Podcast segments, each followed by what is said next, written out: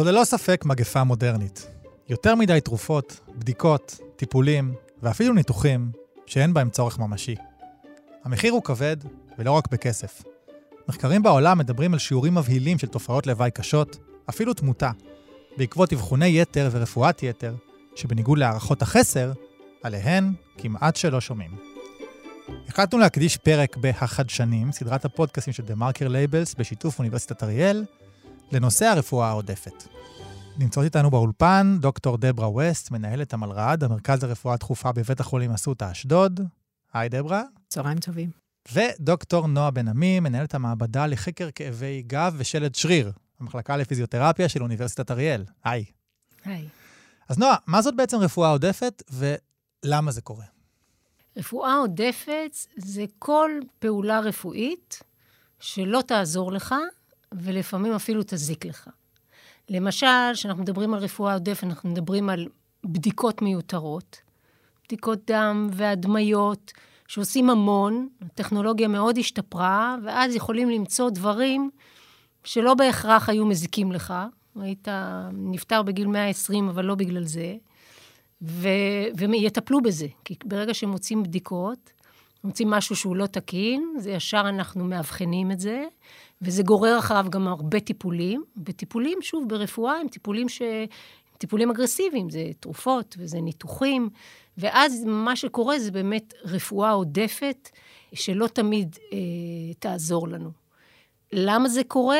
כי יש איזו מחשבה, שהיא לא בהכרח נכונה, שככל שאני אצרוך יותר רפואה, כך אני אהיה יותר בריאה.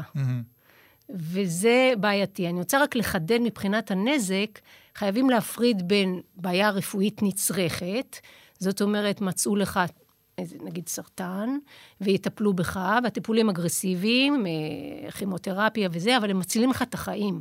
זה בסדר גמור. אנחנו מדברים על רפואה שהיא לא נצרכת. זאת אומרת, מצאו איזשהו ממצא מקרי, שלא היה מזיק לך, ושוב, עשו הבחנה נכונה, אבל זה עובר טיפולים ועודר.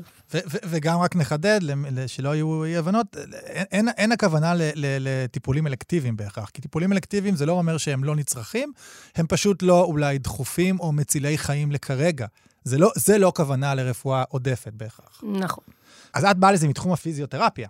נכון. אז כמה דוגמאות מהעולם הזה אולי? אני מניח שיש לך לא מעט. נכון. אז בעולם הזה, אני עבדתי הרבה שנים במכבי, עבדתי במכון, אז טיפלנו בכאבי גב, וכאבי ברכיים, וכאבי כתפיים. אז כאב גב זה הדבר הכי נפוץ, כאב גב תחתון, וזה דוגמה קלאסית לרפואה עודפת. זאת אומרת, אם פעם חשבנו שאנחנו יודעים להגדיר מה זה כאב גב, כי פתאום יש MRI ופתאום יש CT, והתחילו לגלות שיש דיסקים שאולי לוחצים על עצב, ומפה יש המון טיפולים, טיפולים ניתוחיים ותרופות, ולצערנו אנחנו רואים שכאבי הגב רק עולים בעולם, יש עלייה מ-1990 עד היום, 54% של עלייה בכאבי גב תחתון, ואנחנו לא עוזרים לאנשים, זאת אומרת, יש המון מחקר על כל מיני טיפולים, ואנחנו לא עוזרים. אז למעשה, מה שהיום הגיידליינס אומר, עזבו את הטיפול בכאבי גב. ב-2018, אני חושבת, יצאו 3 מחקרים בלנסט, שזה עיתון, באמת הכי רציני ברפואה, שדיבר על כאבי גב, שהטיפול בו שגוי לגמרי. ב-2019, ארגון הבריאות העולמית גם אמר, חבר'ה, הטיפול שגוי, צריך להרגיע את המטופלים, צריך להסביר להם שהם צריכים פעילות גופנית, וזה מה שיעזור להם. אז זו דוגמה קלאסית לרפואה עודפת. זהו, בעולמות האלה של אז והיום, אני יודע שיש כל מיני דברים שהיינו בטוחים שהם must, והיום אנחנו ממש בקונצנזוס, הרופאים מסכימים שהם לא נצרכים, למשל ברפואת נשים, בהיריון, אולי ברפואת ילדים, זאת אומרת, יש דברים כאלה. כן, למשל ברפואת נשים, פעם 90% מנשים שהיו יולדות לידה ראשונה, היו עוברות אפיזיוטומיה, מה שנקרא חתך של הפרינאום, חתך של הנרתיק, כדי לעזור לתינוק לצאת. היום? היום לא, הרבה פחות, רק בלידות מכשירניות. זה דוגמה מרפואת ילדים, זה היה קריטת שקדים. נכון. ילדים עם דלקות גרון חוזרות, זה היה נהוג. אולי זה גם עניין תרבותי, אני יודע שארצות הברית למשל עושים הרבה פחות בדיקות בהיריון מאשר פה. אז אני לא יודע אם זה נובע מהפניית משאבים או מסיבה אחרת, אבל דברה, את מתמודדת עם הדילמה הזאת על בסיס יומיומי במרכז לרפואה דחופה, זה בעצם המיון של אסותא אשדוד. יש לך ממש כמה דקות להחליט, זאת אומרת, כן טיפול, לא טיפול, סיטי, לא סיטי, איזה תרופה לתת. איך עושים את זה בממש דקות ספורות? כי הרי לא לכל מצב יש פתרון בית ספר, ואולי כאן מתחיל העניין של רפואה עודפת. ליתר ביטחון נעשה. קודם כל, השאלה היא ממש במקום. המשפט הזה, ליתר ביטחון בוא נעשה, אני שומעת את זה על בסיס יומיומי, ולפעמים כל שעה. כדי להסביר איך אנחנו מגיעים להחלטות, אז צריכים קצת להבין מה זה הסביבה של רפואה דחופה.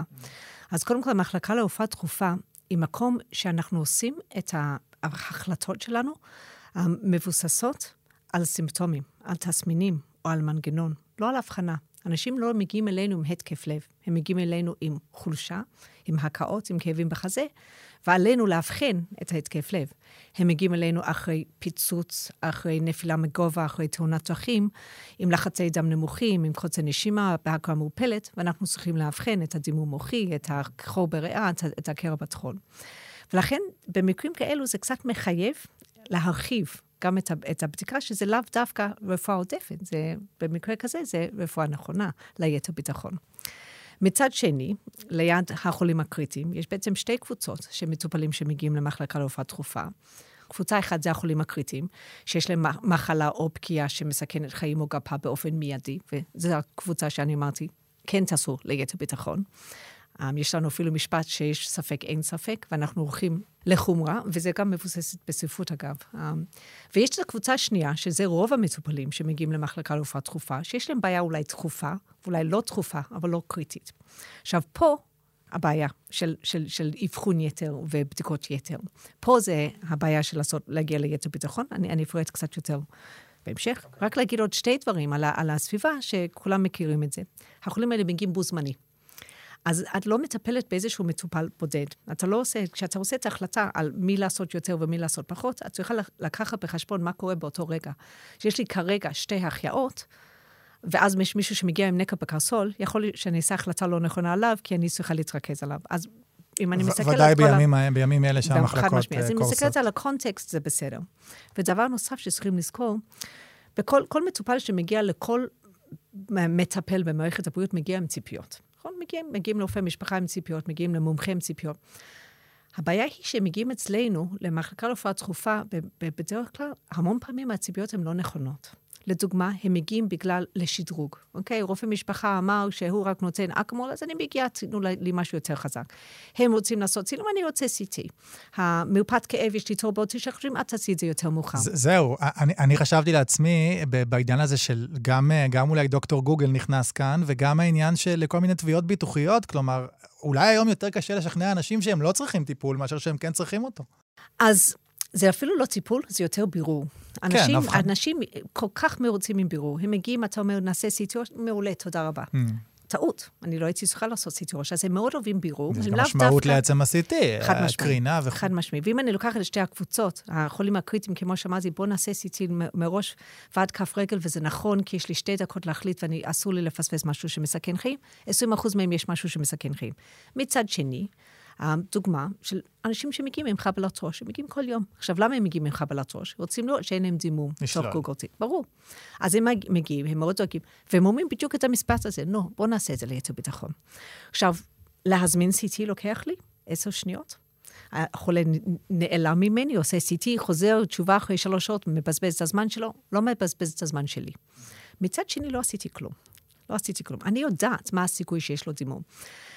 אבל הרפואה נכונה, הרפואה לא עודפת, זה להושיב אותו, ואת האמא שלו, או את הבן שלו, את מישהו שמודאג, לשאול אותם מה מדאיג אותם, והם יגידו לי, אני מפחד מדימום, ואז לשתף אותם עם המחקרים המרובים שיש לנו על 100,000 אנשים, שעוזרים לנו לנבא ממחבלת פשוטה, יהיה לו דימום תוך גוגרתי.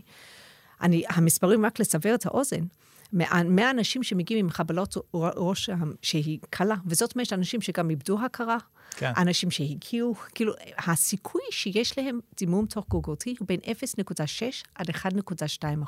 אוקיי. וזה דימום גולגולתי שדורש מעורבות. זאת אומרת שאני אעשה 100 סיטים כדי למצוא אחד. כן. עכשיו זה לא מוצדק. זה לא ריאלי.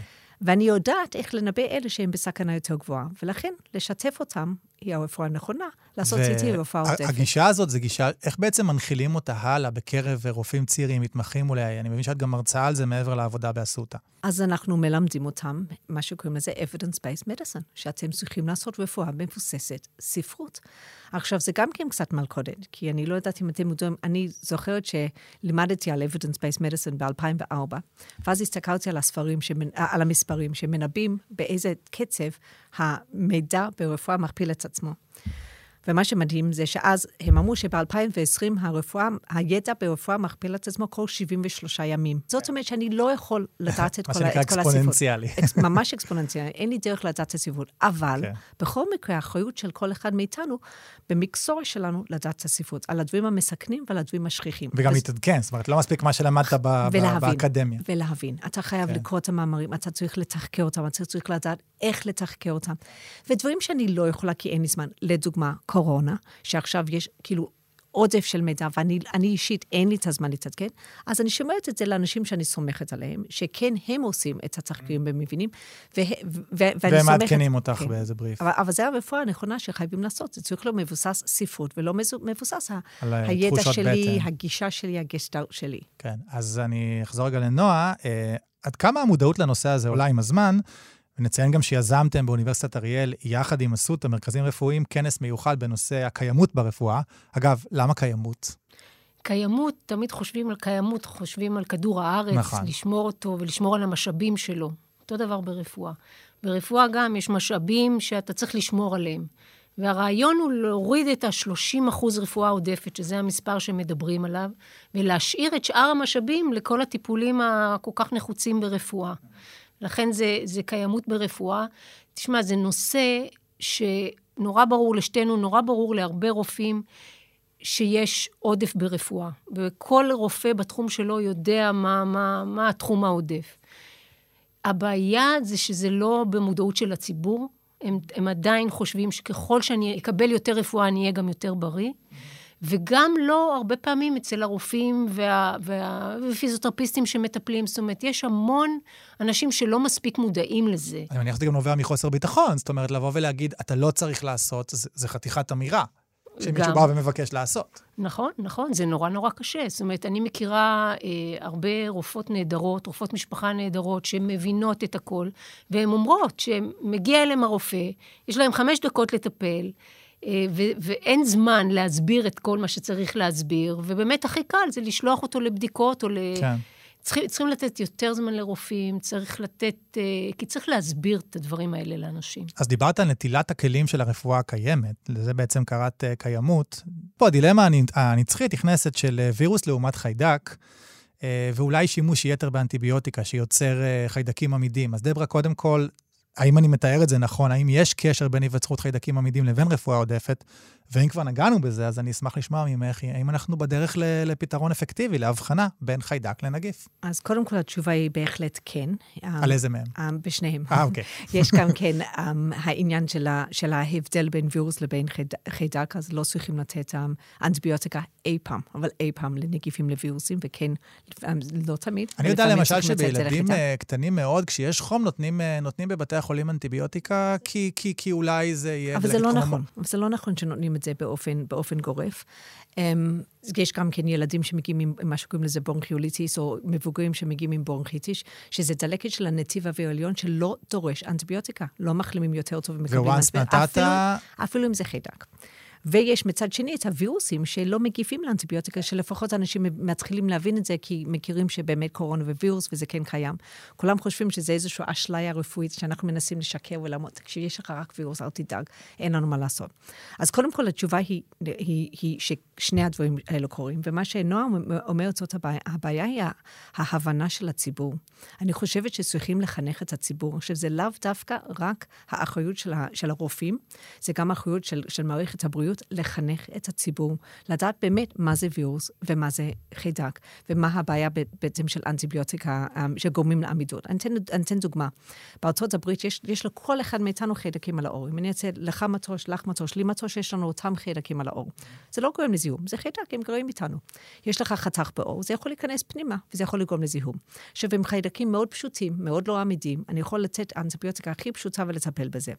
בארצות הברית הם השתמשו באנטיביוטיקה בצורה כל כך מופרזת, שעכשיו ל-50 או 30-50% מהאוכלוסייה באזורים מסוימים, יש להם החיידקים הרגילים שגרים על האור, הם כבר עמידים. זאת אומרת, ממש רואים אזור גיאוגרפי שעבר איזושהי מוטציה. חד משמעי, ואז אתה לא יכול להשתמש כבר בתרופות שהן פשוטות, אתה צריך לתת להם תרופות משודרגות. מה יקרה? אוטוטו יהיו חיידקים שאין לנו דרך לטפל. שזה הפחד האמיתי. שזה הפחד האמיתי, אז אנחנו גורמים לנזק, אנחנו גורמים לחיידקים שאין לנו דרך לטפל בזה. עכשיו, פה בארץ רואים את זה גם כן, דווקא רואים את זה בחיידקים, בדלקת בדרכי השתן. למה? כי זה התרביות שאנחנו לוקחים. אנחנו לא לוקחים תרביות אור או תרביות מדלקת גרון, אבל תרביות שתן עושים. וראו שיש 40% לדוגמה של דלקות בדרכי השתן פשוטות, שהן עמידות לאנטיביוטיקה רגילה, בגלל שהשתמשנו בזה בצורה לא מיותרת. מה שמצחיק שעכשיו אנחנו נותנים אנטיביוטיקה שלא הייתה קיימת, שאני כבר למדתי לפני 30 שנה. האנטיביוטיקה הכי פשוטה בעולם, שכבר אין עמידות לזה, כי אף אחד לא משתמש בו. מה הבעיה? זה 4 פעמים ביום ל7 ימים, לעומת פעם ביום, פעם אחת. אז נורא קשה לשכנע את הקהל. הזכרת פה את הקורונה, ואני חייב לשאול, כי אני מניח שמי שמקשיב לנו וצופה בנו עכשיו, שואל את עצמו, יכול להיות שכאן, לא בהתחלה, לא בשלבים שלא ידענו כך מה זה, אבל לפחות בגלים היותר מאוחרים, אולי מעכשיו והלאה, יכול להיות שיש פה קצת אובר בדיקות, אני לא מדבר על חיסונים חלילה, אבל עצם הבדיקות, כי אני אומר, אולי אנשים היו צריכים באמת לחיות עם זה, כמו עם אותו דיסק בגב, אנחנו כל הזמן חולים בדברים, היינו יכולים להמשיך בחיינו, ועכשיו נבדקנו, רותקנו לבית, צבענו את המדינה או את העיר באדום, יכול להיות שיש פה קצת אובר בדיקות? אני חושבת שכולנו מתחילים להבין את זה. אני חושבת שגם משרד הבריאות, ההנחיות שיצאו לאחרונה, אז לא צריכים להיבדק אם אין לך תסמינים, ולא צריכים להיבדק רק בגלל שהיית חשוף. לא, אם היית חשוף, אתה נבדק, אבל ממשיך בחייך. אתה פשוט עושה אנטיגן ביתי. אני חושבת ש... ושוב, אני לא רוצה לגרום פה לרפואה עודפת באמירה שהיא לא מבוססת ספרות, כי האמירה שאני הולך להגיד עכשיו, היא לא מבוססת ספרות. אבל אני כן חושבת שאנחנו הולכים לחיות עם קורונה, שזה הולך להיות אחד מהווירוסים כמו שפעת שאנחנו הולכים לחיות איתו. אני מאוד מקווה שזה יגיע למוטציה, כי וירוסים אוהבים לחיות, הם אוהבים לשרוד. אז איך הם שורדים? הם אוהבים מוטציה שהופכים אותם להיות... ללא קטלני. פחות קטלני ויותר מדבק, אז יהיה משהו שמדבק את כולם. במובן הזה האומיקרון הוא גאוני. מעולה, נכון, ויכול להיות שבסופו של דבר אנחנו נראה שזה יפתור את הבעיה, אבל שוב, אני מסכנת את עצמי ועושה רפואה עודפת, כי היא לא מבוססת ספרות. כן, אוקיי, בסדר גמור. אז נועה, יש עוד איזה פיל ככה בחדר, ולא מילולית בחדר הזה, כי נבהיר שדברה היא באסותא אשדוד, שהוא ציבורי לכל דבר, אבל יכול להיות, אפילו אפשר להניח, שהרפואה העודפת מקצינה, גם כצורך של גופים, בפרנסה. אם זה חברות פארמה, חברות רפואה פרטית, ביג פארמה, סוכניות ביטוח שדיברנו פה. יש בעיה, כי הרפואה היא בנויה כמו מודל עסקי. ואז ככל שאתה בודק יותר, מטפל יותר, אתה למעשה גם מרוויח יותר. וזה בעייתי, כי זה שאני בודקת אותך או מטפלת בך יותר, כבר אמרנו, זה לא אומר שאתה בריא יותר. כן. צריך לבדוק את הרפואה בכמה אני עושה אותך בריא יותר.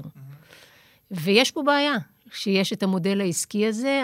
אני חושבת שצריכים באמת להעביר כספים לטובה של תוכניות מניעה, לטובה של תוכניות שבאמת תעזור לבריאות של האנשים, ופחות לכל מיני הדמיות נורא מתוחכמות, ודברים שפחות עוזרים לאנשים. אבל מה הפתרון לעניין הזה של באמת רפואה פרטית? הרי אנחנו רואים את המגמה, הרפואה נהיית יותר ויותר פרטית, או אולי נהיית ככה מרובדת, זאת אומרת, יש כאלה שכן ויש כאלה שלא, אבל אני חושב שבעולם המערבי בכלל, בארצות הברית בוודאי, הרפואה נהיית יותר פרטית היום, זאת אומרת, אז זה רק ילך ויחמיר. אני סומכת על הרופאים. בוא נגיד שרופאים ומטפלים, הם רואים את טובת המטופל. עדיין, בשביל לסדר את הדבר הזה, אני חושבת שמי שצריך להתערב זה ממשלה. הרגולטור. ויש דברים, למשל, אני יודעת שעושים את זה באוסטרליה ובאנגליה, שלמשל לא מסבסדים מה שנקרא low value care. למשל, ניתוחי ארתרוסקופיות בברך, ברכיים, קוראים לזה אוסטוארטריטיס, כל מיני ניתוח של המיניסקוסים, אנחנו רואים במחקרים, זה לא עוזר, ויש המון המון ניתוחים כאלה. אז ברגע שהרגולטור לא משלם על זה, אז יש פחות אינסנטיב. לא, אולי גם צריך שהם באמת ייתנו דין וחשבון, למה הפניתי, למרות שאני רפואה פרטית, זאת אומרת, יכול להיות שמשם זה צריך לבוא. אתה נתת הפנייה ל-MRI, אז בוא תסביר לי למה. כן, כאילו, אני מניח שהיום זה יותר פרוץ. נכון, צריך קריטריונים ברורים. אני יודעת שגם פרופסור שוקי שמר, הוא בפירוש שאני מדברת איתו, מאסותא בטח, הוא מדבר קודם כל רפואה נכונה. אז צריכים לתקוף את זה באמת מכל כיוון. כן. כדי לשמור על הבריאות הציבור. אני יודע גם שהיה איזה ספר שרציתם לדבר עליו, שיצא לא מזמן. בכנס הזה שאנחנו מארגנים באריאל, אז אנחנו מראיינים שני פרופסורים מאוד מאוד רציניים, אחת שמה פרופסור רחל בוכבינדר מאוסטרליה, שהיא ראומטולוגית, והשני הוא פרופסור איאן הריס, שהוא אורתופד מנתח, והם כתבו ספר באמת על עודף רפואה. כאילו, ראשית אל תזיק, זה הדבר הראשון. ואנחנו באמת מראיינים אותם, ומדברים על הבעיה הזו, זה בעיה אין לה מודעות בציבור. הם ממש בכותרת המשנה שלה, שאגב, הכותרת היא היפוקרסי עם דאבל פי, שזה רומז כמובן לשבועת היפוקרטס, אבל הם אומרים איך הרופאים ממש בוגדים בשליחותם. זאת אומרת, זה ממש אמירות קשות. תראה, בשבועת היפוקרטס, אתה נשבע שאתה תקרא evidence base, ותטפל לפי evidence base, ואתה נשבע שקודם כל תמנע את הכאבים של הבן אדם, לפני שתטפל. יש שבועה שלמה שנשבעים, ובעזרת השבועה הם מראים באמת את הגפים האלה שקורים, שכאילו לא תמיד הדברים מוכחים, ואז אנחנו מטפלים, ולפעמים מזיקים לאנשים. אז אני אשמח לקצת עשה ואל תעשה משתכן, אולי לסיום, נועה, את בעצם אומרת, לא בושה לדעות שאנחנו פשוט לא יודעים, ואין ששתכן אמרתם, שכנראה גם לא יעזור אם נדע, שחררו את המטופלים, שחררו את המשאבים למקומות שבאמת צריכים אותם ברפואה. נכון, זה למשל מדברת על באמת אנשים עם כאבי גב, שבאמת הם לא צריכים להסביר להם שימשיכו בפעילות גופנית, וזה יעבור להם, ולא להכניס אותם למערבולת הרפואית. כאילו להשאיר את הסיטיזן באזרחות, בחיים הרגילים. אני נכנס לאיזשהו גלגל, גילו לי איזו פריצה בגיל שכנראה ל-80% יש אותו, ועכשיו אני בסשנים אינסופיים של צילומים, בדיקות וכואב לי אגב. בדיוק. אני אחלק את זה לשתיים, למטופלים ומטפלים. אז מטופלים, אז א', אנחנו צריכים קודם כל לדעת שאנחנו יכולים לעזור לעצמנו, וזה באמת לעשות ספורט ולאכול בריא ולישון טוב ולא לעשן, זה בייסיק. ולהבין באמת שלא בהכרח יותר רפואה, זה אנחנו יותר בריאים, זה דבר אחד. הייתי ממליצה לכולם להיכנס, קוראים לזה Choosing Wisely, או בארץ קוראים לזה בוחרים בתבונה. זה מיזם שרופאים עשו אותו ב-2012, יש אותו בהמון ארצות בעולם, ולמעשה כל איגוד, כל תחום רפואי, אומר איזה בדיקות לא בטוח שכדאי לך לעשות, או לפחות תבין אתה כמטופל מה כדאי ומה לא. אוקיי. אז אני... Choosing wisely. Choosing wisely. או בארץ יש את זה, בוחרים בתבונה. זה אונליין, אני מניח, אני יכול למצוא. זה אונליין, אתה יכול להיכנס, ואתה יכול, אם יש לך בעיה בלב, או רפואת נשים, או רפואה זה, אתה יכול ממש למצוא את הדברים. אני חושבת שזה יעזור, וגם שמה יש שאלות שמלמדים את המטופלים לשאול. זאת אומרת, אם אתה בא לרופא והוא אומר לך, צריך את הניתוח הזה והזה, תשאל אותו. זהו, כי נשמע, דברה, שאתם שמות דגש הרבה יותר על חינוך הציבור, וכאילו את אומרת, הרופאים דווקא שם, אבל הציבור צריך להבין. אני חושבת שזה בשני הצדדים, כמו שנועה אומרת, זה גם המטפלים וגם מטופלים, זה חוזה. כל הטיפול או החוסר, או התקשורת צריך להיות חוזה בין המטופלים ומטפלים. אני חושבת שהבעיה לא נובעת מאי רצון לעשות את הדבר הנכון. אני באמת לא מאמינה שאנשים נכנסו לרפואה כדי להרוויח כסף, מרוויחים הרבה יותר כסף בהייטק. אני חושבת אבל יש היום הייטק של רפואה. אני חושבת שאם אתה מסתכל, 95% מהאנשים נכנסו לרפואה כדי לעשות טוב ולא לעשות רע. אבל מה שאנשים לא מבינים, אני מה זה מתחברת למה שנועה אומרת, לא מבינים ש-95% מהרפואה נכונה זה סתם תקשורת. זה להקשיב למטופל, להבין מה באמת מפריע לו, מה מדאיג אותו, ממה הוא חרד, ולרתום אותו, כי מה שאנחנו עושים עכשיו, אנחנו יותר נוטים לכיוון של לרצות, ולרצות זה גם המון פעמים לרמות. בסדר, בוא נעשה לך צילום, נעשה לך סיטי, אין לך כל... או יש לך פריצה, יופי, יש לי השם, והרבה יותר קשה, והרבה יותר נכון, לרתום אותם, לגייס אותם, להסביר. אנחנו צריכים לעשות את זה גם אחד על אחד, וגם כן ברמה מערכתי. אז תעשה, אל תעשה שלי, זה תעשה תקשורת, דברו, תקשיבו, תשתפו. יש דבר שקוראים לזה shared decision making, זה מבוסס על choosing wisely. choosing wisely זה רופאים ולמטופלים, זה לשני הקבוצות, זה להגיד למטופלים ולמטפלים, להגיד, תסתכלו, תעשו החלטה שהיא מבוססת, ספרות וידע, וגם להעצים את המטופל שהוא יעשה את ההחלטה הזאת יחד איתך. והאל תעשה, זה לא לרצות, לא לעשות רפואה מתגוננת, לא לעשות רפואה שאם אתה חושב, אתה צריך לשאול את עצמך, אם זה יעשה נזק, יותר נזק מטוב, ואם זה יעשה יותר נזק, אז לא לעשות את זה. וזה בסדר גמור להגיד, אני לא יודע, ולא רק שאני לא יודע, גם רפואה לא יודעת. אז בוא נחשוב מה הדבר הכי נכון לעשות עכשיו. לא לרצות ולא לרמות, אהבתי. דוקטור דברה ווסט, דוקטור נועה בנעמי, אני רוצה מאוד להודות לשתיכן, ואני רוצה בהזדמנות הזאת להזמין את הצופים והמאזינים שלנו לעוד פרקים בסדרה. אנחנו מדברים על ההזדמנויות מול הסכנות של ניצול הביג דאטה, זה נושא מאוד אקטואלי וחם, על עידן המטאברס שבפתח, על כלכלת עושר ועל הפקק של המדינה. אז חפשו אותנו, החדשנים, בכל אפליקציות הפודקאסטים. נשתמע.